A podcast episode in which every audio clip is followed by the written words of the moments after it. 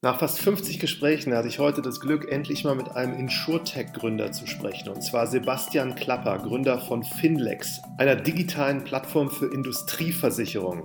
Wir sind damit gestartet, dass wir erstmal über Sebastian und seine persönliche Geschichte gesprochen haben und haben uns danach über alle Marktakteure unterhalten, mit denen sie zu tun haben. Nämlich einerseits die Industriekunden, Versicherungsmaklern und den Versicherern. Dabei haben wir festgestellt, dass es sich um ein B2B-to-B2B-Produkt handelt, an eine derartige Konstellation konnte ich mich auch bei keinem Gesprächspartner erinnern. Sebastian hat erzählt, wie sie damals ihre ersten Versicherungsmakler und Versicherer gewonnen haben. Das hat circa ein Jahr gedauert und war ein Prozess, wo sie beide Parteien gleichzeitig angegangen sind und überhaupt erstmal auf der Plattform diese Nachfrage ausbalancieren mussten. Im letzten Drittel haben wir nochmal über Corona gesprochen und er hat berichtet, dass Corona ihnen sehr in die Karten gespielt hat und insbesondere ein großer Treiber für die Digitalisierung der gesamten Versicherungsbranche Versicherungsbranche ist. Zu guter Letzt hat er auch nochmal alle seine Learnings aus den letzten sechs Jahren zusammengefasst und versucht, ein paar gute Tipps für angehende Gründerinnen und Gründer zu formulieren, die er ihnen mit auf den Weg geben kann.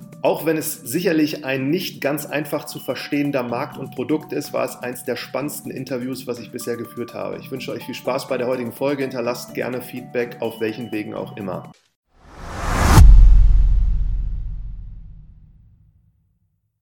Willkommen zu einer neuen Folge von Marketing from Zero to One. Ich habe heute einen Gast aus Frankfurt digital zugeschaltet, nämlich den Sebastian Klapper von Finlex. Herzlich willkommen. Danke, Martin. Freue mich. Vielen Dank. Sebastian, also jetzt freue ich mich erstmal ganz besonders, dass ich hier nach, glaube ich, 50 Gesprächen das erste Mal jemanden habe, der sich mit der Versicherungsbranche und Insurtech auskennt. Ja, und da würde ich am liebsten jetzt heute mit dir ein bisschen drüber sprechen, auch wie das dazu gekommen ist. Und vielleicht äh, machen wir mal den Start, dass du selber noch mal so zwei, drei Worte über dich erzählst. Genau. Ja, äh, sehr gerne. Ich bin ähm, wie jeder auch so ein bisschen ähm, da in die Versicherung reingewachsen. Die wenigsten stehen ja irgendwie äh, morgens auf und denken, ich will jetzt in der, unbedingt in der, in der, Versicherung oder Industrieversicherung arbeiten. Genau, ein paar Worte zu mir. Also ich bin Sebastian, bin einer äh, der Gründer und, und, Geschäftsführer hier bei Finlex. Wir sind ein äh, Insurtech. Ich komme auch gleich dazu, was wir da genauer machen heute mit, mit fast jetzt 40 Leuten zum ersten, vierten. Und ähm, ich habe ganz klassisch BWL studiert und bin nach dem Studium dann nach London. Ich wollte eigentlich schon im, äh, während des Studiums äh, Auslandserfahrung sammeln, ähm, dann aber irgendwie geldtechnisch nicht so funktioniert. Und dann bin ich nach dem Studium, habe ich dann meinen ersten Job in London angetreten bei Bloomberg. Das war eine super Erfahrung, war natürlich auch sehr spannend, weil es zur Zeit der, der Finanzkrise war. Äh, 2007 bis, bis 2010 war ich, war ich in London. Das äh, hat da, da direkt äh, angefangen mit dann ähm, Bankenkollaps, äh, Bear Stearns, Lehman Brothers und hast dann die, die gestandenen Banker da weinend mit ihren Kartons aus den ähm, großen Gebäuden rauslaufen sehen. Das war dann als Berufseinsteiger schon, schon sehr prägend. Und Bloomberg war, ist eine Firma, die ja sehr an der Schnittstelle zwischen Finanzindustrie und, ähm, und Daten und, und Plattformen äh, sich schon in der Zeit da positioniert hat. Ähm, ich habe mich da ähm, erst im Bereich Financial Sales und bin dann äh, später auch im, im Risikomanagement da stark äh, tätig gewesen. Also habe äh, Finanzportfolio Folien äh, sozusagen strukturiert mit Hilfe der Technik und dann daraus Analysen gemacht, wie man sozusagen mit den ähm, Finanzprodukten äh, dann äh, sozusagen die Performance da verbessern konnte, etc. Und über diesen Part ähm, Risikomanagement äh, hat es mich dann äh, zur Versicherung gezogen, aber im Wesentlichen dadurch, dass ich mit meinen zwei Mitgründern, ähm, dem Thomas und dem, dem, Christian, die beide schon bei einem Industrieversicherungsmakler waren, äh, nämlich einem der, der weltweit größten äh, international aufgestellten äh, Maklern und äh, die haben halt gesagt, ey, pass auf, wir haben, betreuen so klassisch die, die produzierende äh, Industrie im Fokus und wir wollen auch ein bisschen mehr auf Finanzdienstleister gehen. Du hast doch da ein ganz gutes Netzwerk, äh, wollen wir dann nicht was zusammen machen? Äh, anfangs habe ich so ein bisschen gedacht, oh, will ich wirklich in Versicherungen arbeiten? Habe dann aber gemerkt, dass diese Industrieversicherung wirklich sehr spannend ist, als ich mich mit, äh, damit befasst habe, weil dieses Risikomanagement ähm, schon sehr komplex ist ähm, und darauf sozusagen auch die, die passenden zugeschnittenen Produkte Produkte für die Kunden. Das ist ja oft eben nicht von der Stange. Und das war dann auch so der, der Punkt später, wo alle gesagt haben, was, was wollt ihr da, eine Plattform machen für Industrieversicherung, ist ja überhaupt nicht digitalisierbar, weil mhm. eben diese Standardisierung fehlt. Ja. Aber äh, um da nochmal äh, den, den, den Bogen zu, zu spannen, ähm, und wir haben dann viel darüber geredet, über Industrieversicherung. Ich habe mir das genauer angeschaut und fand das dann, fand das dann sehr spannend und hab, bin dann ähm, in dieses Team gewechselt. Das heißt, ich kannte äh, äh Thomas und Christian schon privat sehr lange, den einen seit dem Kindergarten, den anderen seit dem Abitur. Und wir haben dann dort ähm, bei diesem Industriemakler hier in Frankfurt äh, sechs Jahre sehr erfolgreich zusammengearbeitet in verschiedenen Funktionen und haben gemerkt, haben uns diesen Markt genau angeschaut, haben gute Kontakte geknüpft. Und es war aber schon immer so der Drang, auch da unternehmerisch tätig zu sein. Äh, bei mir besonders, bei den anderen zwei aber auch und hatten dann ein paar Ideen, die, die hier und da mal äh, versucht haben, nebenbei aus dem Boden zu stampfen, äh, was, was recht schwierig war. Und so der, äh, der, der, der äh, initiale Funken ist äh, dann passiert, dass wir einmal so einen Pitch hatten mit so Business Angels, wie man das aus dem Fernsehen der Höhle der Löwen kennt, ja, bloß nicht ganz so glamourös. und ähm, hatten dann einen Pitch mit, äh, mit so einer Idee und äh, die Business Angels haben sich angehört und haben dann danach gesagt, also Jungs, ihr habt einen richtig coolen Auftritt, ähm, ihr, seid, ihr, seid, ganz smart, aber die Idee ist nicht so darin. Was macht denn ihr eigentlich? Und dann haben wir denen erzählt, was, was, was wir machen. Und dann hat er gesagt, ja, ist auch genial. Also Industrieversicherung ist total analog, total verstaubt, so old-fashioned Market. Ihr kennt euch da aus, überlegt doch mal. Und dann waren wir erst äh, natürlich ein bisschen bedrückt, weil unsere Idee nicht funktioniert hat, aber haben, äh, irgendwann kam dann auch schnell der Gedanke, eigentlich hat er ja recht, wir kennen uns da gut aus, wir haben ein gutes Netzwerk und die Sachen, die uns in, in unserer Branche ständig irgendwie stören und äh, warum nutzen wir dieses äh, Potenzial und diese Energie nicht, um das in was Positives äh, zu, zu übertragen und daraus eine Geschäftsidee zu machen. Gesagt, getan äh, ist dann damit der, der Funke entstanden, dass wir gesagt haben, äh, wir haben uns den Markt genau angeschaut, haben festgestellt, dass er sehr diversifiziert ist und sehr intransparent. Das heißt, mhm. Kunden, Unternehmenskunden hatten hatten, äh, in der Regel haben die einen Versicherungsmakler, der eben die, die Kunden äh, über die Risiken aufklärt, sie berät und dann äh, eben für, für, für passende Versicherer am Markt sucht, hinreichende Anzahl an, an Angeboten vorlegt und dann zum Abschluss bringt. Und es war, wie gesagt, äh, äh, ein sehr intransparenter Markt. Also entweder hast du dem geglaubt, was dein Makler dir da vorgelegt hat. Und, und selbst Recherche war irgendwie nicht viel möglich. Und äh, es, war, es sind natürlich auch sehr komplexe Produkte, das muss man dazu sagen. Das heißt, du musst dich schon auch damit beschäftigen. Es ist mhm. ja nicht mhm. der, der, das Kernbusiness des Unternehmens an sich. Und insofern hat man sich da auf Spezialisten verlassen. Mhm. Und diese, diese Intransparenz und diese Arbitrage haben natürlich auch viele Versicherer und Makler lange gelebt. Ja? Ähm, also da, damit natürlich auch gutes Geschäft gemacht haben.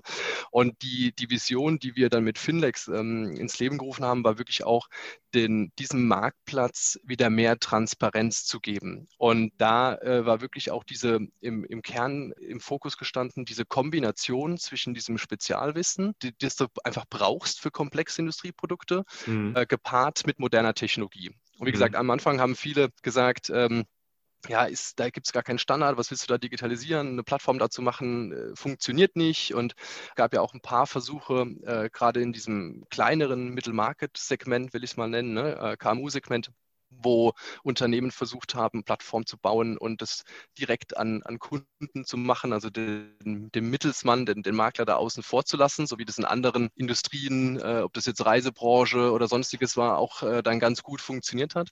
Und da hat man schnell gemerkt, oh, äh, Richtig, genau. Ja. Äh, hat man schnell gemerkt, dass, äh, dass das nicht so funktioniert hat. Ja, da mhm. ist nicht genügend Volumen, nicht genügend Cashflow draufgekommen und äh, diese Bestrebungen sind dann auch schnell wieder, haben nicht funktioniert. Und insofern haben wir uns äh, gesagt, okay, wir haben dieses Spezial-Know-how, wir haben das Netzwerk. Lass uns versuchen, sehr spitz in der Spezialisierung zu bleiben.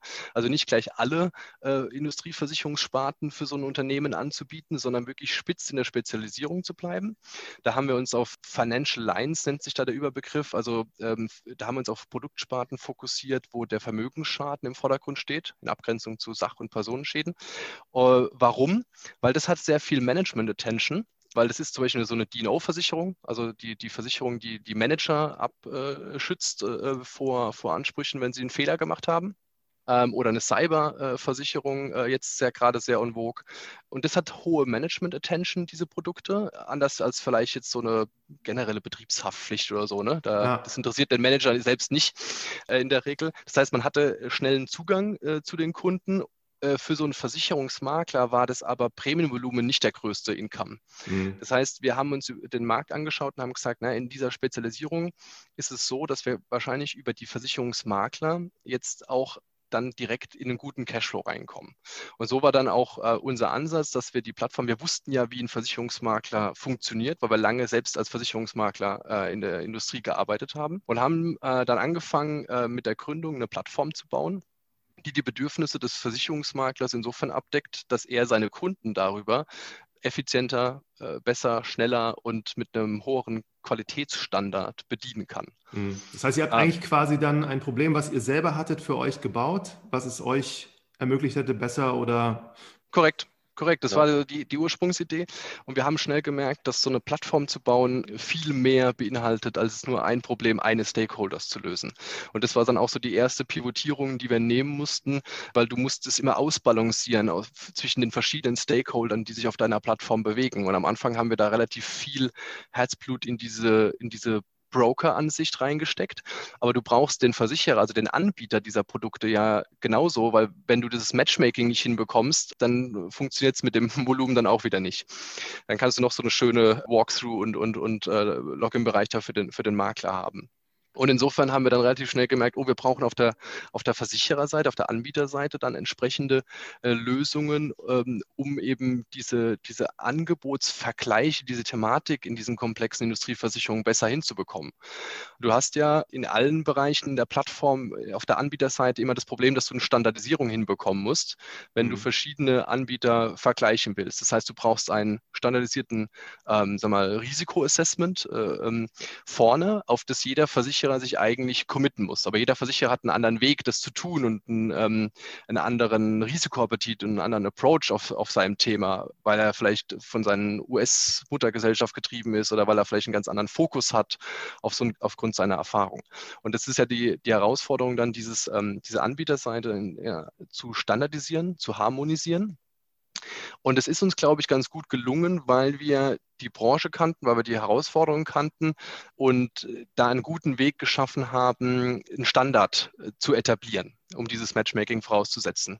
Und wir sind mittlerweile dabei, eine neue Version äh, der Plattform zu bauen würde man sagen, so, wenn man es so sieht, einfach gesprochen, Plattform 2.0, äh, weil wir einfach auch jetzt die Learnings ähm, der ersten fünf, sechs Jahre äh, genommen haben und haben, sind da jetzt seit einem Jahr schon dabei, die Plattform nochmal in einer, in neuen Generation aufzusetzen, die uns dann später, jetzt springe ich ein bisschen, aber nur um das, um das abzuschließen, dieses, dieses Thema mit, dem, ähm, mit der Harmonisierung, um uns dann später auch zu ermöglichen, äh, dass wir diese Individualität dieses Risikoappetits der einzelnen Anbieter noch viel mehr zulassen können. Mhm. Ich mache ein Beispiel. Der, der, Kunde sagt, ich möchte jetzt eine Cyberversicherung äh, für mich äh, kaufen und jetzt muss der äh, heute sehr, sehr viele Fragen über seinen heutigen Stand zur Cybersecurity der eigenen Firma beantworten. Das ist vielleicht für viele eine Herausforderung, für viele Kunden, ähm, wo der kaufmännische Leiter, wer auch immer diesen Fragebogen ausfüllt, vielleicht gar nicht so viel Verständnis von, dem, von der IT-Infrastruktur hat. Ja?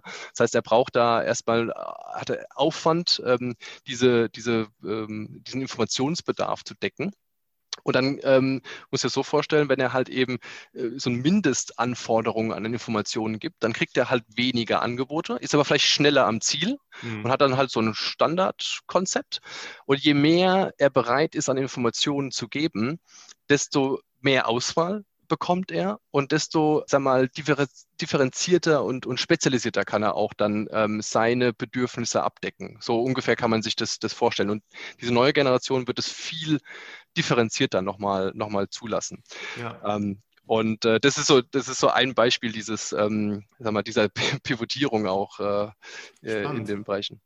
Wenn wir nochmal so ein bisschen zurückgehen da. Ja, Erste Frage zu euch dreien. Also wenn ihr zusammengearbeitet habt und euch kanntet, habt ihr euch dann da bei der Gründung aufgeteilt? Also war einer für das zuständig, der andere für das? Und wie habt ihr das geregelt am Anfang? Ja, ähm, dadurch, dass wir alle als Versicherungsmakler gearbeitet haben, war das am Anfang in der Tat so ein bisschen die Herausforderung. Aber es hat sich relativ natürlich entwickelt, weil der eine, der Christian, sehr auf die ähm, Versicherungsprodukte schon immer fokussiert war. Das heißt, äh, natürlich hat sich das dann eigentlich so entwickelt, dass er ähm, sich dann auf die Versichererseite äh, mehr spezialisiert hat, mit denen die Produkte veredelt hat, die Abschussstrecken ähm, äh, etc., also das Offering. Ja. Ähm, ich habe mich äh, ähm, im, im, Laufe der Zeit dann spezialisiert auf diesen Bereich, äh, wie kommt das Geschäft da rein? Also wie müssen wir eigentlich den Broker, die Frictions, also die, die, äh, die Herausforderung des, des, des Brokers lösen, die Herausforderung des Kunden, damit sich der sich besser auf der Plattform bewegt. Ähm, und ähm, Thomas, der, der Dritte, hat sich dann so am allermeisten eigentlich selbst pivotiert, weil er sich in die Technikecke äh, begann. Er war schon immer sehr technikaffin, aber er war natürlich kein Informatiker und leitet aber heute äh, unser Tech-Team. Also wir haben natürlich einen CTO, aber ähm, er äh, sozusagen ist so der, der, der Plattformmanager. Er war schon sehr immer sehr prozessaffin und das hat sich ähm, sehr natürlich ergeben. Da hat man vielleicht auch ein bisschen Glück, muss man sagen. Aber äh, um deine Frage auch nochmal zu beantworten, am Anfang war es schon so, dass wir irgendwie alle alles gemacht haben. Ja? Also wir waren alle drei am Anfang äh, da und haben die, die ersten Schritte da gemeinsam bewegt und, und getan. Und äh, das hat sich dann im Laufe äh, der, der Zeit und je größer wir wurden, dann natürlich immer mehr ähm, spezialisiert und herausgestellt, dass es ja. eben diese Differenzierung gab. Und ähm, um das nochmal so ein bisschen einzuordnen, also hast, du hast erzählt, dieses Financial Lines. Kannst du da mal ein Beispiel sagen, wenn jetzt ein Manager eine Versicherung abgeschlossen hätte, dann hätte ihm das eine Menge Ärger erspart oder Kosten von irgendeinem prominenten Beispiel, was es so in den letzten ein, zwei Jahren mal so gab? Ja, da, da gibt es einige prominente ähm, Beispiele. Also das hat angefangen mit dem äh, Mannesmann-Schadenfall ähm, bis hin zu äh, Rolf Breuer von der Deutschen Bank, der dann äh, diesen Leo Kirch-Fall äh, hatte, wo er gesagt hat, die sind schon irgendwie Insolvenz in der Presse und Leo Kirch hat die dann verklagt. Die Poliere, ähm, ne? Ähm, ja, genau, das war diese Entertainment Company da von ja. Leo Kirch, ne? Äh, genau. Und ähm, also es gibt super viele Fälle, jetzt VW, äh, Dieselskandal, wo sie auch natürlich entsprechend an die Manager drangegangen sind die DNO-Versicherung ist so ähm, letztendlich so eine Auffanglösung für alles, was im Unternehmen irgendwie schiefgegangen ist, weil ähm, die Manager sind dafür verantwortlich letztendlich. Und man sucht dann halt eben oft ähm, Entschuldigen. Ähm, man muss dazu sagen, in der DNO-Versicherung, das ist eine Haftpflichtversicherung. Das heißt, man ähm, versichert äh, da eben ähm, die Pflichtverletzungen, die der Manager begeht, aber eben keinen Vorsatz. Ja? Mhm. Also keinen Betrug. Man hat natürlich gerade auch bei Managern öfter mal das Thema des, dieser Betrugsfälle. Ähm, da, das kannst du natürlich schwer äh, transferieren, dieses Risiko, sondern ähm, es sind halt eher die, ähm, ja, die, die, Themen, die ein ähm, Manager, äh, äh, ich will nicht sagen unbewusst, aber wo halt eben zumindest nicht vorsätzlich gehandelt hat. Und da gibt es schon sehr prominente äh, Schadenfälle, ähm, äh, zahlreiche und, und sehr spannende Fälle, ähm, die wir da begleiten dürfen. Und dass wir diesen Markt nochmal so ganz kurz, also diese Akteure, ich habe sie so verstanden, einerseits eure Kunden, die diese Versicherung abschließen, die Makler machen dann den Deal und die kriegen dann das Angebot von dem Versicherungsunternehmen. Und das könnte so jemand wie Allianz sein oder irgendeine andere Größe. Das ist im Wesentlichen richtig. Genau, der Makler bringt ähm, seinen Kunden auf die Plattform. Man muss dazu sagen, für den Kunden sieht es so aus, als ob der Makler das selbst macht, als ob das die Plattform des Maklers ist. Also wir stellen die White Label äh, zur Verfügung, diese Plattform, wie man so schön sagt. Ähm, und der Kunde wird dann von seinem Makler eingeladen, ähm, kann dann äh, dort diese, dieses Risikoassessment äh, durchlaufen. Wir arbeiten da, wo es geht, mit öffentlich verfügbaren Informationen, wenn es um Financials, äh, Finanzdaten geht, die wir öffentlich verfügbar auch bekommen. Wenn es aber halt so Themen geht, wie jetzt die Cybersecurity äh, situiert ist bei dem Kunden, das muss man ihn fragen. Und da braucht man natürlich auch äh, von der, von der rechtlichen Sicherheit dann auch für den Versicherer letztendlich die Bestätigung, dass diese Angaben dann alles so passen.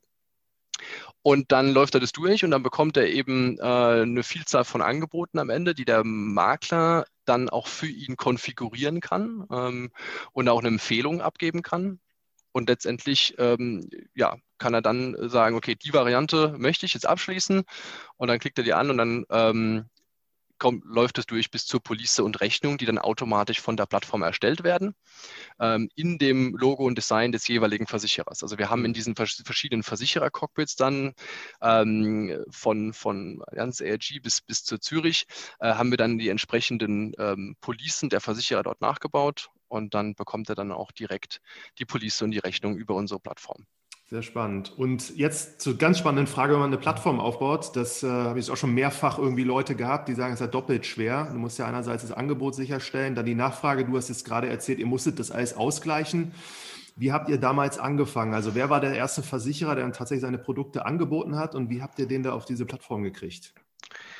Ähm, was wir gemacht haben, ist, dass wir ähm, mit sechs Versicherern fast zeitgleich über die Ziellinie gelaufen sind und wir haben in dem, in dem ersten Jahr, also wir haben ein Jahr gebraucht, bis wir mit dem ersten Prototyp der Plattform live gegangen sind. Und ähm, in dem ersten Jahr haben wir ähm, die Möglichkeit gehabt, die, die, Versicherungsmakler da schon sozusagen zu besuchen, die anzuteasern und denen schon ähm, so ein bisschen zu helfen, wie das dann äh, später auf der Plattform strukturiert wird. Und äh, die haben dann gesagt, ja, dann ist doch toll, dann testen wir das mal mit euch. Und ähm, die ersten äh, sechs Versicherer war einfach so, dass wir eine Vielzahl von Versicherern angesprochen haben und haben gesagt, pass auf, wir wollen die Veredelung der Produkte, also wir wollen nicht euer Standardversichererprodukt nutzen, weil je größer der Industriekunde, umso mehr legt er auch Wert auf so ein Spezial Konzept, dass es halt eben nicht diesem, diesem reinen Standard des Versicherers entspricht. Und ähm, dann haben wir mit denen so eine, so, so, so eine Veredelungsthematik da besprochen auf den Produkten und sind mit den, mit den sechs, mit denen wir das beste äh, Ergebnis hatten, durch die Ziellinie gelaufen. Das war aber daher sehr schwierig, weil wir hatten ja gar kein, ähm, gar kein Buch mit den Versicherern bislang. Das heißt, warum sollte der Versicherer mit uns da jetzt äh, so eine Abschlussstrecke verhandeln und, und so ein Spezialkonzept verhandeln, wenn er noch gar kein Geschäft von uns bekommen hat? Das heißt, es war wirklich äh, damals eine Vertrauensbasis und so, wie man so will, so, so Vorschusslorbeeren, weil die Versicherer uns kannten, weil sie uns zugetraut haben, dass wir ähm, da auch Geschäft drüber machen, haben sie dies, dieses Investment mit uns eingegangen. Also das war schon auch, äh, muss man sagen, gerade von den, von den ersten äh, ähm, Partnern auch ein Commitment, ähm, was wir dann aber auch glücklicherweise zurückzahlen konnten ähm, über, über das Geschäft, was dann ähm, ja bis heute sehr erfolgreich über die Plattform läuft. Und das muss. Können wir so sagen, da, wenn ihr jetzt zu dritt vorher da jetzt nicht gearbeitet hättet, dann hättet ihr das nicht hingekriegt, dass diese sechs Versicherer wahrscheinlich da mit euch das gemacht hätten? Es wäre auf jeden Fall schwerer geworden. Also ich glaube, mit der Idee heute einer Tech-Plattform, die ganzen Versicherer sind ja auch gezwungen, mehr oder weniger sich mit dem Thema Digitalisierung sehr intensiv zu beschäftigen, läufst du mittlerweile auch schon offene Türen ein. Aber ähm, die gucken sich schon auch genau an, was sie, was sie tun. Und ähm, deswegen war das natürlich mit unserem Market-Know-how, mit unserer, äh, mit unserem Ruf, unserer Reputation, die wir da aufgebaut hatten über die Jahre und diese Beziehungen zu den Versicherern, war das auf jeden Fall ein sehr großer Vorteil. Äh, ansonsten wäre das schwierig bis unmöglich gewesen, dieses Offering an der, an der Stelle aufzu, aufzusetzen. Ja. ja. Und, und damit. So, so, nur um das abzuschließen. Und damit hatten wir natürlich dann ähm, auch äh, den ersten, äh, die, also das Angebot stand. Und damit haben wir dann auch äh, das geschafft, dass die ersten Makler sich dafür interessiert hatten und mit dem wir vorher schon so ein bisschen, also man hat schon äh, was gezeigt, was man noch gar nicht so richtig hatte. Ja? Das war natürlich ein bisschen mutig, äh, in der Hoffnung, dass das dann auch alles über die Ziellinie läuft. Aber es hat funktioniert und ähm, somit haben wir dann die ersten Makler als Interessenten gehabt. Die haben wir dann äh, angefangen onzuboarden und die haben ihre Produkte drüber, äh, ihre, ihre Kunden dann ähm, da drüber laufen lassen und es hat funktioniert. Und mit, dieser, mit diesem Erfolg konnten wir dann an weitere Makler gehen und so hat sich das dann ähm, so die Anfangsstufen entwickelt. Wie viele Makler hattet ihr so da über das Jahr, mit denen ihr gesprochen habt? Ist das jetzt so 10, 50, 100? Ähm, das, das war, waren am Anfang ähm, irgendwie so äh, 50, die wir angeschrieben hatten. Man muss dazu sagen, ähm, das ist jetzt kein ähm, äh, so, so, ein Produkt, wo du wie im äh, Privatkundengeschäft jetzt Millionen von, von Kunden mit überzeugen kannst, sondern es sind wirklich wenige ausgewählte Makler, die du überhaupt in ähm, als Zielklientel für uns ähm, in Erwägung kommen, die halt auch Unternehmenskunden im Fokus haben. Davon gibt es halt vielleicht maximal 1000 ich würd, in Deutschland. Ich würde mal sagen, wirklich, die sich ernsthaft mit Unternehmenskunden beschäftigen, sogar vielleicht nur maximal 500. Ja? Mhm. Ähm, und das war so unser, unser der, der, der ähm, äh, Total Addressable Market, wie man so schön sagt. Ja? Ähm, und äh, von, von diesen haben wir halt, äh, sag mal, 50 rausgesucht, wo wir gute Kontakte hatten, wo wir gesagt haben, okay, da können wir vielleicht auch mit unseren unseren ähm, Netzwerken noch, noch gut punkten und die schreiben wir jetzt erstmal an und die gehen wir jetzt erstmal an. Und so, das war die erste Welle, äh, die wir uns da ausgesucht hatten und davon sind dann so die ersten konvertiert worden. Ähm, und, Kannst du dich noch äh, an den ersten Deal erinnern, der über eure Plattform da stattgefunden hat? Ähm, ich, ja, ich kann mich noch erinnern, ich weiß noch nicht genau, wer, welcher zuerst war, aber es waren auf jeden Fall äh, zwei Makler, die, die relativ schnell dann gesagt haben, ich vertraue euch da, ich, ich probiere das aus. Ähm, und ähm, ich kann mich noch äh, am Anfang natürlich gut erinnern, wie wir zu denen gefahren sind mit, mit Bus und Bahn und über Feld und Wiesen, äh, die besucht haben. Äh, schön, wenn das heute auch wieder gehen würde. Und äh, die, die dann davon überzeugt haben. Also es war auch noch natürlich gerade im B2B ist es ja auch so viel Vertrauen. Es, jede B2B-Plattform hat einfach auch dieses Vertrauensthema. Mhm. Und es ist in der Industrieversicherung, glaube ich, noch mal ausgeprägter als in anderen B2B-Plattformen. Und ähm, deswegen war es gut, dass wir dann äh, dieses Vertrauen von einigen äh, Ersten bekommen haben und es dann weiter ausweiten konnten. Ja. Das ist ja auch so, wenn du das erklärst, das ist ja eine B2B-to-B2B-Plattform. Ja, alle Akteure sind nur B2B. ja, ist richtig, ist korrekt. Ja. Habe ich auch in der Vergangenheit eigentlich noch nie gehört, dass ich, oder kann mich nicht daran erinnern, dass ich mit jemandem gesprochen habe, der wirklich, äh, alle Akteure sind B2B, keiner B2C. Ja, ist richtig. Ja. Diese Versicherungsmakler, also wenn da jetzt ein Deal zustande kommt, dann könnte es ja irgendwann sein, dass dann auch ein Schadensfall kommt. Dann habt ja. ihr damit aber nichts mehr zu tun, sondern das ist dann zwischen Makler, dem Kunden und dem Versicherer. Wir haben uns entschlossen, in diesen Spezialfahrten auch was mit dem Schadenfall zu tun zu haben. Aus dem einfachen Grund, Versicherung ist ein Leistungsversprechen im Schadenfall.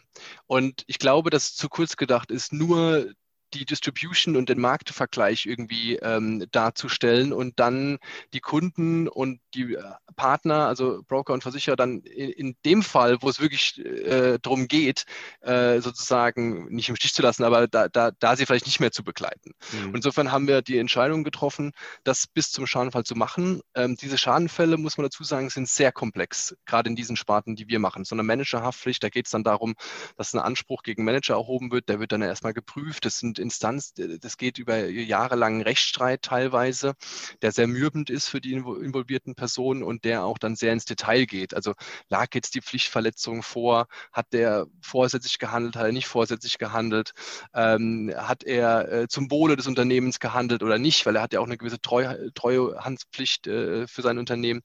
Ähm, und das Gleiche bei Cyber, ja? also wann kam der Angriff da ins System, wie hat er sich ausgewirkt und ähm, also das sind sehr, sehr komplexe Sachen. Äh, unser Ziel ist es dennoch, diese Schadenfälle auch mehr und mehr in der Plattform zu integrieren. Heute haben wir so ein Claims-Team, so ein Schadenteam mit Spezialisten, die dem Makler helfen. Man muss dazu sagen, aufgrund dieser Komplexität passiert es dann halt die, der, zwar der initiale Approach über die Plattform, aber das sind dann natürlich unsere Spezialisten, die dann mit den Akteuren telefonieren. Mhm. Und es ist daher ganz gut, weil aufgrund dieser Spezialisierung fühlen die sich dann natürlich auch ganz gut aufgehoben, weil wenn, wenn du mit jemandem sprichst, der halt schon 120 DNO-Schadenfälle durchexerziert hat mit den verschiedenen Partnern. Da mhm. fühlst du dich einfach auch wohler und besser aufgehoben. Mhm. Der weiß, welche äh, Pitfalls da auf dich lauern. Der kann dir äh, gute ähm, Empfehlungen geben, welche, welche Anwälte du zu nehmen hast. Da haben wir halt eben auch aufgebauten Anwaltspanel dahinter, den, mit dem wir gute Erfahrungen gemacht haben.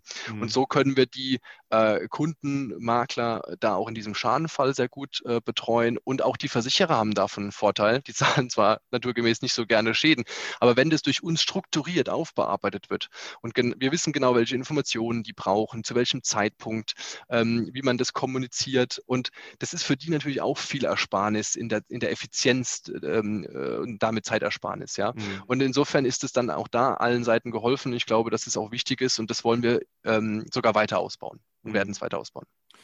Und ich habe jetzt nochmal geguckt, also meine rausgefunden zu haben, ihr habt jetzt so 2000 Industriekunden, mehr als 2000 und 150 Kooperationspartner, das sind dann die Makler. Richtig, korrekt. Das sind große Industriemakler, also wirklich mit bis zu, äh, ich glaube, unser größter Industriemakler hat so bis zu 1000 Mitarbeiter, 200, 300 Mitarbeiter. Also es sind schon wirklich größere Maklerhäuser, äh, ja. äh, die sich sehr auf Unternehmen spezialisiert haben. Und auf der anderen äh, dann die, ja, über 2000 Kunden und ähm, äh, die dann äh, da auf der, über die Plattform mit den verschiedenen Produkten betreut wurden. Ja. Letzte Frage dazu: Industriekunden, das ist auch wirklich so, wie der Name sagt, das sind dann Industrie. Unternehmen. Also wir haben äh, wirklich bis zu äh, mittlerweile DAX-Kunden, äh, die wir da, ähm, das funktioniert äh, gerade für so einen DAX-Kunden ähm, dann noch nicht alles vollautomatisiert, logischerweise. Äh, da sind auch noch unsere Spezialisten und Experten, ähm, stehen da den Maklern und den Kunden ähm, als Sparring und äh, sehr stark noch zur Unterstützung. Das ist ganz klar. Je größer der Kunde, umso mehr unterstützen wir dann noch auch mit unseren Experten. Mhm. Ähm, aber wir bringen das nach und nach ähm, auch in einzelnen einzelnen Schritten auf die Plattform. Und das ist, mhm. glaube ich, auch ein wichtiges Takeaway. Also man darf nicht ähm, aus meiner Erfahrung gleich irgendwie versuchen, ähm, das ganze Rad äh, äh sozusagen zu drehen und, und ähm, alles äh, gleich neu zu, äh, neu zu, erfinden und alles zu haben. Es ist, glaube ich, wichtig für, für Gründer, diese, ähm, diese Balance zu haben zwischen Großdenken und Vision, auf der anderen Seite diese, diese kleinen, wichtigen Schritte zu gehen, kontinuierlich diszipliniert ähm, eins nach dem anderen und sich da nicht aus der Ruhe bringen zu lassen. Ja. Das ähm, ist so meine äh, Erfahrung aus den Bereichen, weil es hakelt dann ständig von irgendwelchen Seiten ein. Ach, da ist der Wettbewerber, der macht es da besser und da kommt einer und da ein großes Unternehmen, was das macht. Und du könntest dich die ganze Zeit nur damit beschäftigen, ähm, dich äh, äh, verrückt zu machen, ähm, wo, wo, du hier zu langsam bist oder das noch nicht funktioniert. Ähm, aber das ist äh, der Prozess und dem musst du ein bisschen vertrauen. Sehr cool. Dann würde ich jetzt äh, gerne mal mit dir darüber sprechen, was eigentlich so mein Podcast versucht mal rauszufinden. Ja. Welche so Marketing, Vertriebsaktivitäten, Kanäle ihr genutzt haben. So ein paar hast du natürlich gesagt. Ihr habt die dann angeschrieben am Anfang oder wahrscheinlich auch angerufen. Aber um das so aufzubauen, was habt ihr da so gemacht, dass ihr einerseits äh, vielleicht neue Versicherungsunternehmen da halt dazu bekommen habt, mehr Makler? Was hat da so funktioniert und wie macht man das? Ja, ähm, genau, in der Industrieversicherung ist es halt durch diesen reinen B2B-Ansatz äh, so gewesen, dass wir das am, äh, am, Anfang wirklich sehr händisch gemacht haben. Wir haben Medien genutzt ähm, in der, sag mal, ähm, diese, diese Fachpresse, wenn man so will, also Foren, wo sich ähm, Makler wie auch Versicherer da ähm, präsentiert haben und, und weiter präsentieren. Ähm, und da sind wir über im Wesentlichen Content reingekommen. Weil wir sehr spezialisiert bei diesen Themen waren, haben wir dann halt einen Market Report zu D&O-Versicherung geschrieben, zu Cyberversicherungen, haben ähm, versucht, über diese Spezialisierung äh, auf, uns, auf uns aufmerksam zu machen und auch mal hier und da vielleicht eine, ähm, eine, eine, kontroverse Meinung vertreten oder mal so ein bisschen was angekitzelt, ja, und haben dann da, darüber versucht, ähm, uns entsprechend zu positionieren. Und das war im Wesentlichen ähm, und, und, und äh, am Anfang sehr äh, durch die Netzwerke ähm, getrieben und fokussiert und ist aber in diesem B2B immer äh, auch ein Personal ähm, Approach am mhm. Ende. Und das funktioniert bis heute so, auch wenn wir heute natürlich noch viel professioneller mit dem Thema Content ähm, auf uns aufmerksam machen und da hier und da dann einfach auch Konferenzen, die wir äh, mit ausstatten und bei diesen Spezialthemen dann besetzen, ähm, Blogbeiträge. Wo du mal was vorstellst oder Korrekt, genau. Ähm, auf den gängigen Veranstaltungen, mittlerweile dann halt virtuell oder äh, damals noch physisch, hoffentlich bald wieder physisch, ähm, einfach da unseren, ähm, in, in, unserer Nische Spezialisierung unser, unseren Content zum Besten geben. Und die Market Reports habt ihr tatsächlich auch wirklich alleine erstellt. Da war jetzt kein Professor oder sonst wer dabei, der da so mitgeholfen hat bei den Recherchen und Aufbereitung. Also ich nehme dein Angebot hiermit gerne an, dich da noch, dich, dich da noch mehr mit einzubringen. Nein, ähm, wir haben ähm, das wirklich äh, am Anfang versucht, äh, alles alleine zu machen ähm, und diesen Content äh, alleine zu erstellen. Und das hat sich in der, ähm, in der weiteren Entwicklung auch immer sozusagen über Partner weiter vervielfältigt. Also sprich, zum Beispiel mit Anwaltskanzleien haben wir viel gemacht. Ähm, wir haben auch mal mit gewissen Uni, also Uni Hamburg ist zum Beispiel auf dem, dem, dem Lehrstuhl bei, ähm, insbesondere hier bei DNO-Themen, also Haftpflichtversicherung für Menschen, äh, sehr ähm, äh, prominent. Da äh, kann man schon viele ähm, auch externe mit einbinden. Ja? Beim Thema Cyberversicherung kann man viel mit ähm, IT-Dienstleistern zusammenarbeiten, um da gewisse Content Content-Sachen gemeinsam. Und das ist dann immer auch ganz schönes Sparring, ähm, mhm. weil der eine, der eine hat dann ähm, den Blick drauf, vielleicht mehr von der, von der Risikotransferseite, aber der andere mehr von, von der riesigen Ursachenseite und somit ergibt sich dann ein ganz schönes gemeinsames Bild. Mhm. Aber diese Makler sind eigentlich am Ende dazu da, dann neue Kunden auf die Plattform auch drauf zu holen. Das macht ihr gar nicht. Also die kümmern sich darum, dass neue Interessenten eigentlich dann bei euch diese Plattform überhaupt zu Gesicht bekommen? Ja, also in der, in der Konvertierung, will ich es jetzt mal so nennen, der Makler, ähm, ist es, ist es so, dass wir anfangen, mit einem Makler zu, zu arbeiten. Der wird dann ongeboardet, der kriegt das, äh, wird aufgesetzt mit seinen ganzen Mitarbeitern, die dieses Thema betreuen. Und dann ist es so, dass die in der Regel erstmal testen und Neugeschäft darüber machen. Mhm. Äh, wenn es ein Kunde kommt und der interessiert sich für eine Cyberversicherung, dann haben sie halt mit der Plattform die Möglichkeit, innerhalb von wenigen Sekunden, weil wir den, den Risikoappetit der Versicherer ja auf der anderen Seite digitalisiert und standardisiert haben, wenige Sekunden da auf ihrer White Label, auf ihrem Logo einen, einen Market-Vergleich zu bekommen, sehr transparent. Mhm. Und das, das dann äh, haben die erstmal ein positives Erlebnis, denken, wow, super, das funktioniert ganz gut. In der weiteren Konvertierung wollen wir natürlich äh, an deren bestehende Kunden ähm, drankommen. Das ist natürlich dann unser Bestreben, wo wir sagen, ähm, pass mal auf, das funktioniert gut für das neue Geschäft, lass uns auch mal drüber reden. Ihr habt viele Kunden im Bestand, dann bieten wir so eine Art Health-Check an, äh, also so einen Gesundheitscheck auf deren äh, bestehende Kunden. Ist da noch alles aktuell? Können wir da vielleicht irgendwas verbessern? Und auch da am Anfang haben wir das sehr händig gemacht. Mittlerweile übernimmt mehr und mehr Tätigkeiten davon natürlich auch die Plattform. Bis hin mhm. jetzt, wo OCR-Technologie, die wir da einbinden. Das heißt, die, du kannst dann ein Dokument ähm, in, in, der neuen Version hochladen. Das, diese OCR-Technologie scannt die Informationen aus diesem Dokument, selbst wenn es ein PDF-Dokument ist. Und ähm, äh, dann ähm, wird schon antizipiert, okay, gibt es Versicherer, die im Moment auf dieses Thema Risikoappetit haben? Was können wir da machen? Mhm. Spannend. Und gab es in der Vergangenheit jetzt nochmal, dazu letzte Frage, irgendwann mal einen Moment, wo du dachtest, jetzt habt ihr gefühlt einen Riesensprung gemacht? Also, dass ihr da irgendwas gemacht habt und auf einmal habt ihr plus zehn neue Makler gleichzeitig gehabt oder irgendwas anderes ist passiert? Ähm, ja, also das Unternehmertum ist ja schon immer so eine Achterbahn. Ne? Also äh, du denkst an einem Tag, boah, irgendwie ähm, im Moment super viel gutes Momentum, äh, acht oder zehn neue Makler da ongeboardet und, und oder Portfolien von denen da irgendwie äh, gewinnen können.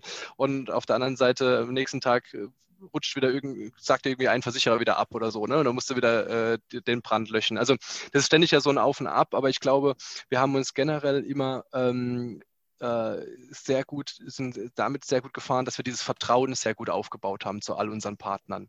Mhm. Und damit ist auch in einer schwierigen Situation, ähm, ist es, hat es, äh, war das immer irgendwie heilbar, will ich mal nennen.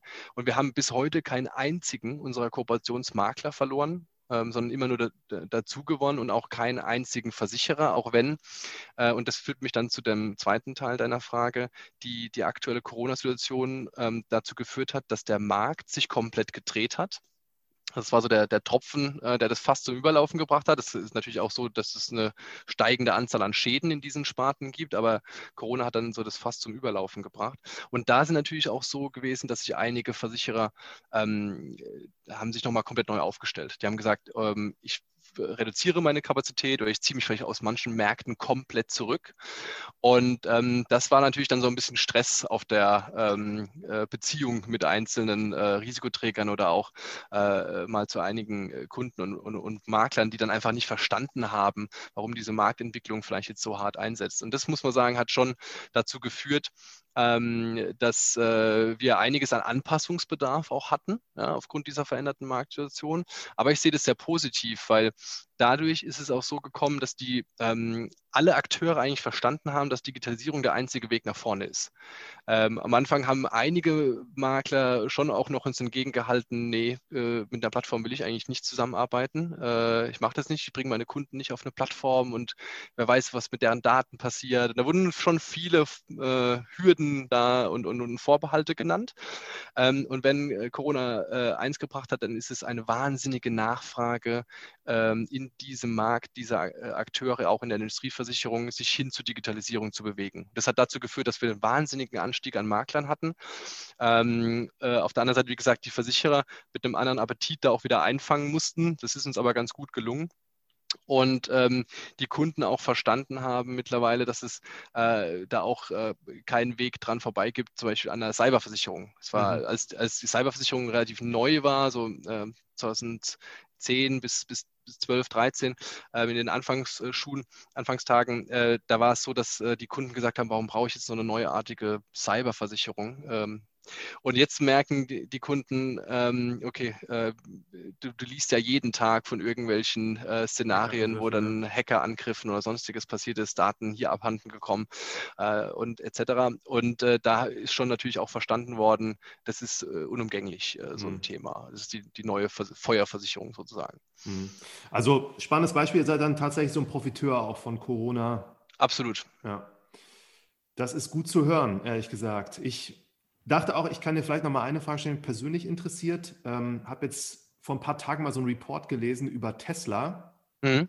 Und da war halt als Prognose, dass das weiter steigt, so von auch dieser Bewertung und dass die irgendwann sehr viel Geld mit eigenen Versicherungen umsetzen werden. Und dann habe ich da auch kurz äh, eine Stimme zugehört und gesagt, also die gesagt hat, so, wozu braucht man überhaupt noch eine Versicherung, wenn das ein Self-Driving eigentlich Car ist und wer ist da eigentlich dann, was wird da überhaupt versichert und dass da auch diese zunehmende Automatisierung irgendwann dazu führen wird, dass man überhaupt in Frage zu stellen hat, aber auch noch Versicherungen braucht. Und ähm, da hätte ich gerne mal auch so, was, was du dazu denkst und was deine Perspektive ist, wie sich das so in Zukunft mit Versicherungen überhaupt gestaltet. Ja, ich glaube, ähm, Versicherung ist ja ein ganz, ganz breites Feld und ich glaube, in der Privatversicherung oder auch in so, so Sachen wie jetzt gerade äh, Autoversicherung, da wird sich sehr viel verändern, ähm, bin ich auch der Meinung, weil wenn ähm, die Haftungsfrage wird immer irgendwo da sein, aber sie wird vielleicht woanders beantwortet dann. Ähm, vielleicht dann direkt vom, vom Hersteller oder ähm, in irgendwelchen Paketen mit äh, angeboten, wo du dann einfach nur noch einen Haken setzt und, und gut ist und du kannst deine per Handy deine, deinen Versicherungsschutz halt mal ein bisschen hochziehen, weil es dann dein Auto wieder häufiger nutzt äh, im Carsharing und dann machst du wieder runter. Da gibt es ja hunderte Beispiele, ähm, glaube ich, auch schon. Ähm, und da wird sich viel tun. Das ist in der Industrieversicherung natürlich. Ähm, ein ganz anderer Blick auf die Sachen. Du hast äh, in der Industrieversicherung, ähm, je größer du als Unternehmen bist, ähm, eine gewisse mehr an Komplexität deiner Risiken und ähm, willst natürlich dann auch eine gewisse Beratung haben von jemandem, der deine Risiken einschätzt. Das muss nicht immer nur du sein, das kannst du viel dazu beitragen. Ähm, und was natürlich, warum viele sich da auch auf einen, auf einen Broker verlassen, und ich glaube, dass das auch in Zukunft weiter bei größeren Unternehmen definitiv der Fall sein wird, ist, weil sie natürlich auch ein Haftungssubstrat wollen. Der Makler berät die und ähm, sie verlassen sich da, da auch drauf. Das heißt, mhm. man will ähm, einfach auch diese, diese Expertise. Ich glaube, dass sich ähm, mit mehr Transparenz äh, in gerade bei äh, kleineren Unternehmen ähm, ge gewisser Wandel auch vollziehen wird, wo man sagt, ähm, naja, ich habe jetzt hier eigentlich alle Informationen, die ich für meine Entscheidung brauche ähm, und brauche eigentlich vielleicht jetzt ähm, diese, ähm, diese anderen Beratungen gar nicht mehr oder brauchst du nur noch punktuell. Mhm. Ähm, und deswegen wird sich vielleicht auch das Angebot der, ähm, der Makler daraufhin ausrichten müssen. Mhm. Aber ich bin ähm, davon überzeugt, dass es, ähm, je größer der Kunde, dass es da ähm, auch in naher Zukunft äh, oder mittlerer Zukunft nicht drum kommen wird, einen Versicherungsmakler zu brauchen. Hm. Dann hätte ich nochmal die Frage, ich habe gesehen, ihr habt IPO von Auto One irgendwie unterstützt. Ja. Weil ihr so eine Pressemitteilung da auch hattet. Was habt ihr da genau für die gemacht? Ähm, Auto 1 ist an die Börse gegangen, ähm, hat also ein, ein IPO gemacht und ähm, mit der Information an potenzielle Anleger, die das Unternehmen rausgeben muss, ähm, ist eine gewisse Haftung, die damit einhergeht für die Richtigkeit und Vollständigkeit der Informationen, die die da bereitstellen. Und ähm, da ist äh, dem der, der Emittent, also die Auto 1, das Unternehmen dafür verantwortlich, dass das alles korrekt abläuft und natürlich aber auch in der äh, sagen wir, rechtlichen Struktur irgendwo auch die Bank, die das Ganze äh, mit begleitet. Und ähm, das sind so die, die Haftungsszenarien, die dabei entstehen. Das kann man entweder teilweise auch in die laufende DNO-Versicherung des Unternehmens reinmachen. In Deutschland ist es aber Standard, da so eine Projektpolice zu machen, wo man die verschiedenen Stakeholder da ganz gut abbilden kann. Und da unterstützen wir unsere äh, Makler, die uns das Geschäft der Kunden bringen, auch und haben uns da eine sehr große Expertise aufgebaut, insbesondere wenn Kunden von einem hm, privaten Bereich dann irgendwann in den öffentlichen Bereich gehen, nämlich also den Börsengang vollziehen, äh, also von Private zu Public werden. Äh, das ist eine sehr starke Transformation für die Kunden und dann muss natürlich auch ihr Versicherungspaket, also das, was bisher abgedeckt wurde, äh, da kapitalmarktfit gemacht werden. Und da gibt es verschiedene Themen, also einmal diese, dieses, dieses Prospekthaftungsrisiko an sich, äh, zu transferieren und dann aber auch die laufenden Versicherungen sagen wir, kapitalmarktfit zu machen. Und da haben wir uns über die Jahre, äh, hat sich so ergeben, äh, weil wir da auch ein Fable für hatten, haben wir äh, stark unterstützt. Ähm, und das ist auch eines der, äh, der Merkmale, äh, warum die Makler da sehr, sehr gerne mit uns zusammenarbeiten, äh, weil sie uns eben vertrauen, dass wir diese, diese Plattformthematiken gut lösen können, denen da gut helfen, aber auch in diesen speziellen Bereichen ähm, wenn es dann mal wirklich äh, sehr komplex wird, auch einfach mit unseren Experten dann mit Rat und Tat zur Seite stehen ähm, und da auch helfen können und, und dass sie diesen Kunden ähm, da auch bestmöglich beraten und servicen können, bis hin zum, zum Schadenfall. Ja, sehr spannend.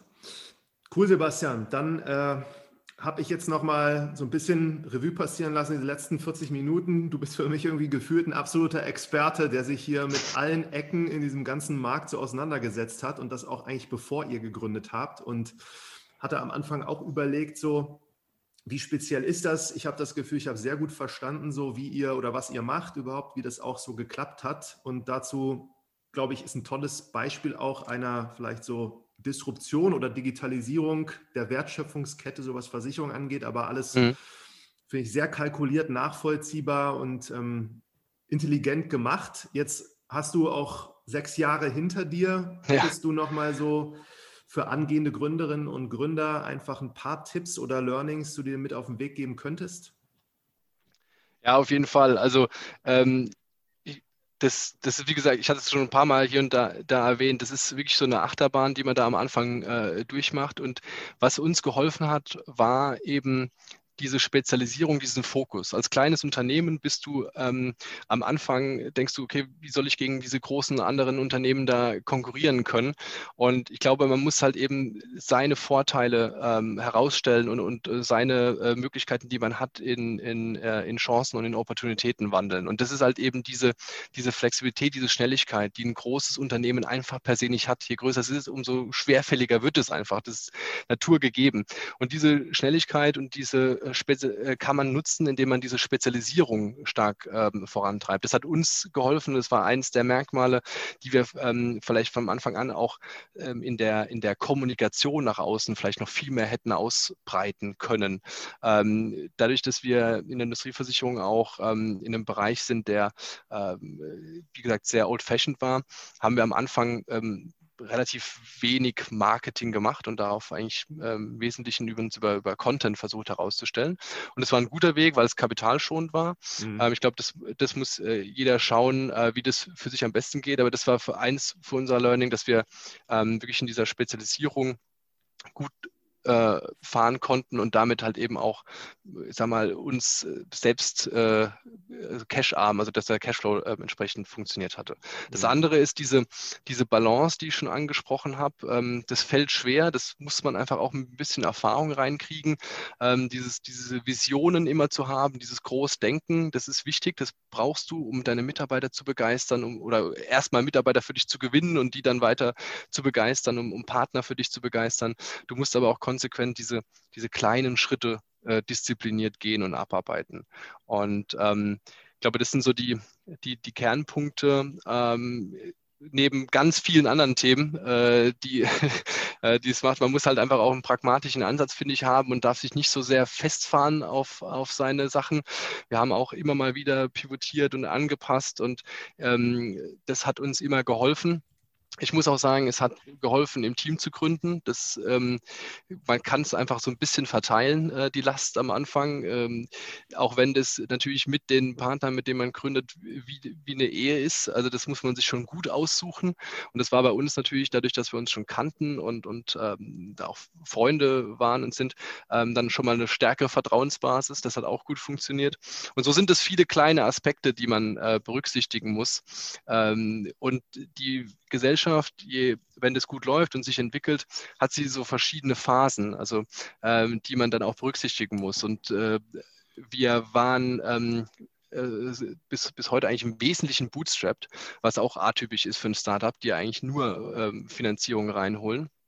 Und ähm, man hat aber auch mit Finanzierung, hat man dann immer diese Wachstumsphasen und dann merkt man, äh, oh, ähm, jetzt muss ich irgendwie strukturell nochmal was tun, weil ähm, die Mitarbeiter äh, hier und da vielleicht nicht so optimal sich äh, betreut fühlen, weil das und das nicht funktioniert. Das heißt, man hat immer wieder auch dieses Nachziehen von Strukturen. Und da kann ich noch mit auf den Weg geben, dass man da einfach auch nicht scheuen sollte, sich wirklich ähm, auch auszutauschen. Also wir haben uns viel mit anderen Gründern ausgetauscht. Wir sind viel auf so äh, ähm, Startup-Events gegangen und haben uns versucht, einfach, wie machen das eigentlich äh, andere? Mhm. Ähm, und da kann man, glaube ich, viel voneinander lernen. Deswegen sind diese äh, Austauschmöglichkeiten, finde ich, wahnsinnig wichtig und, und toll, weil ähm, wenn man das schon ein paar Mal gemacht hat, geht einem das vielleicht einfacher von der Hand und äh, äh, bekommt so dann einfach auch einen, einen Vorsprung. Und deswegen finde ich, ähm, also diese, die Stärken zu nutzen und diese Balance zu schaffen, das wären so die Hauptthemen, die ich da mitgeben würde. Sehr gut. Und Frage ist auch beantwortet, für jeden, der darüber nachdenkt, mit seinem Kindergartenfreund zu gründen, ist eine gute Idee, das zu tun. Ist eine gute Idee. Man muss es halt vorher einmal abstecken, ja. Das, äh, es wird für immer mal dazu führen, dass man nicht, äh, es ist auch gut, ein, nicht einer Meinung zu sein und da wird es auch mal krachen. Aber wichtig ist, dass man sich vertraut und dass äh, man trotzdem in die gleiche Richtung schaut, auch wenn man, äh, und ich bin mit meinen Gründerpartnern eigentlich nie einer Meinung, aber das ist äh, gut und man muss lernen, damit umzugehen. Jetzt hast du am Anfang gesagt, ihr seid jetzt 40 Leute habe Büros in, in Frankfurt meines Wissens, Barcelona habe ich gesehen, dann habt ihr noch einen Ort, den ich nicht kannte und Berlin. ja, genau. Ja, wir haben äh, mittlerweile in, in, in Berlin äh, einen Standort, äh, natürlich gerade im Wesentlichen auch für, für Softwareentwickler, Product Manager etc. Wir haben mittlerweile in Barcelona äh, einen Standort, nicht weil wir bislang den spanischen Markt äh, angegangen sind, noch nicht, aber aufgrund einfach ta von Talenten. Ja? Also da sitzen auch viele ähm, Softwareentwickler, da, da hatten wir auch ein paar aus der Industrie Spezialisten, Cyber-Experten, die wir gewinnen konnten. Ähm, und dann haben wir einen Ort in der, in der Pfalz, Birkenheide als weiteren Standort, äh, einfach aufgrund dessen, dass in der Corona-Situation natürlich jetzt irgendwie jeder von zu Hause und da hat sich ergeben, dass einige aus, äh, aus dem Bereich da äh, sich bündeln konnten und ein kleines, äh, ein kleines weiteres Hub eröffnet haben. Und ähm, das, diese Flexibilität wollen wir aber auch äh, lassen und, und wollen das weitergeben. Ich glaube, das ist wichtig, ähm, dass das Team zwar immer wieder auch zusammenkommt und zusammenfindet und, und aber wenn die Krise auch eins gezeigt hat, ist, dass es einfach flexible Arbeitsweisen braucht und ähm, wir auch ein großer Fan sind, diese eben entsprechend frei zu leben. Dann letzte Frage, also du hast gesagt, Product Entwickler sucht da und Developer und äh, Berlin technisch noch irgendwelche anderen Positionen, die ihr zu besetzen habt gerade? Ja, schaut gerne mal natürlich auf unserer Webseite finex.de rein. Wir haben im Moment sehr, sehr viele offene Stellen. Wir suchen ähm, Softwareentwickler, ähm, Frontend, Backend. Ähm, wir suchen ähm, Product Manager, die uns natürlich also in dem Walkthrough der Plattform entsprechend helfen, zusammen mit unseren Insurance Experts dann mhm. auch diese, diese Wegstrecken zu verbessern.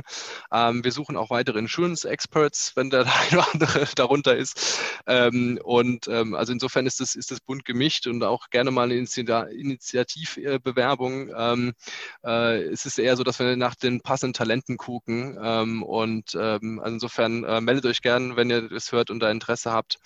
Ähm, und ähm, ja, ich finde auch, wenn natürlich äh, Studenten äh, auf, auf, eurer Hochschule das, das, das hören, äh, möchte ich natürlich da auch nochmal vielleicht ein Wort verlieren und, und Mut stiften, da auch wirklich auch, wenn es eigene Ideen gibt, den Weg zu gehen.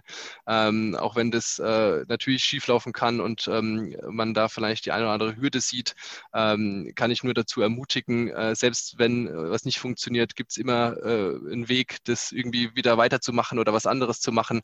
Und diese Erfahrungen, die man da sammelt, sind einfach unbezahlbar. Deswegen kann ich nur dazu ermutigen, ähm, da äh, frohen Mutes und mutig weiterzumachen und sein, sein, seine Ziele da zu verwirklichen und anzugehen.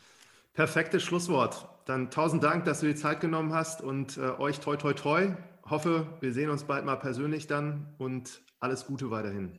Danke für die Möglichkeit, Martin. Hat Spaß gemacht.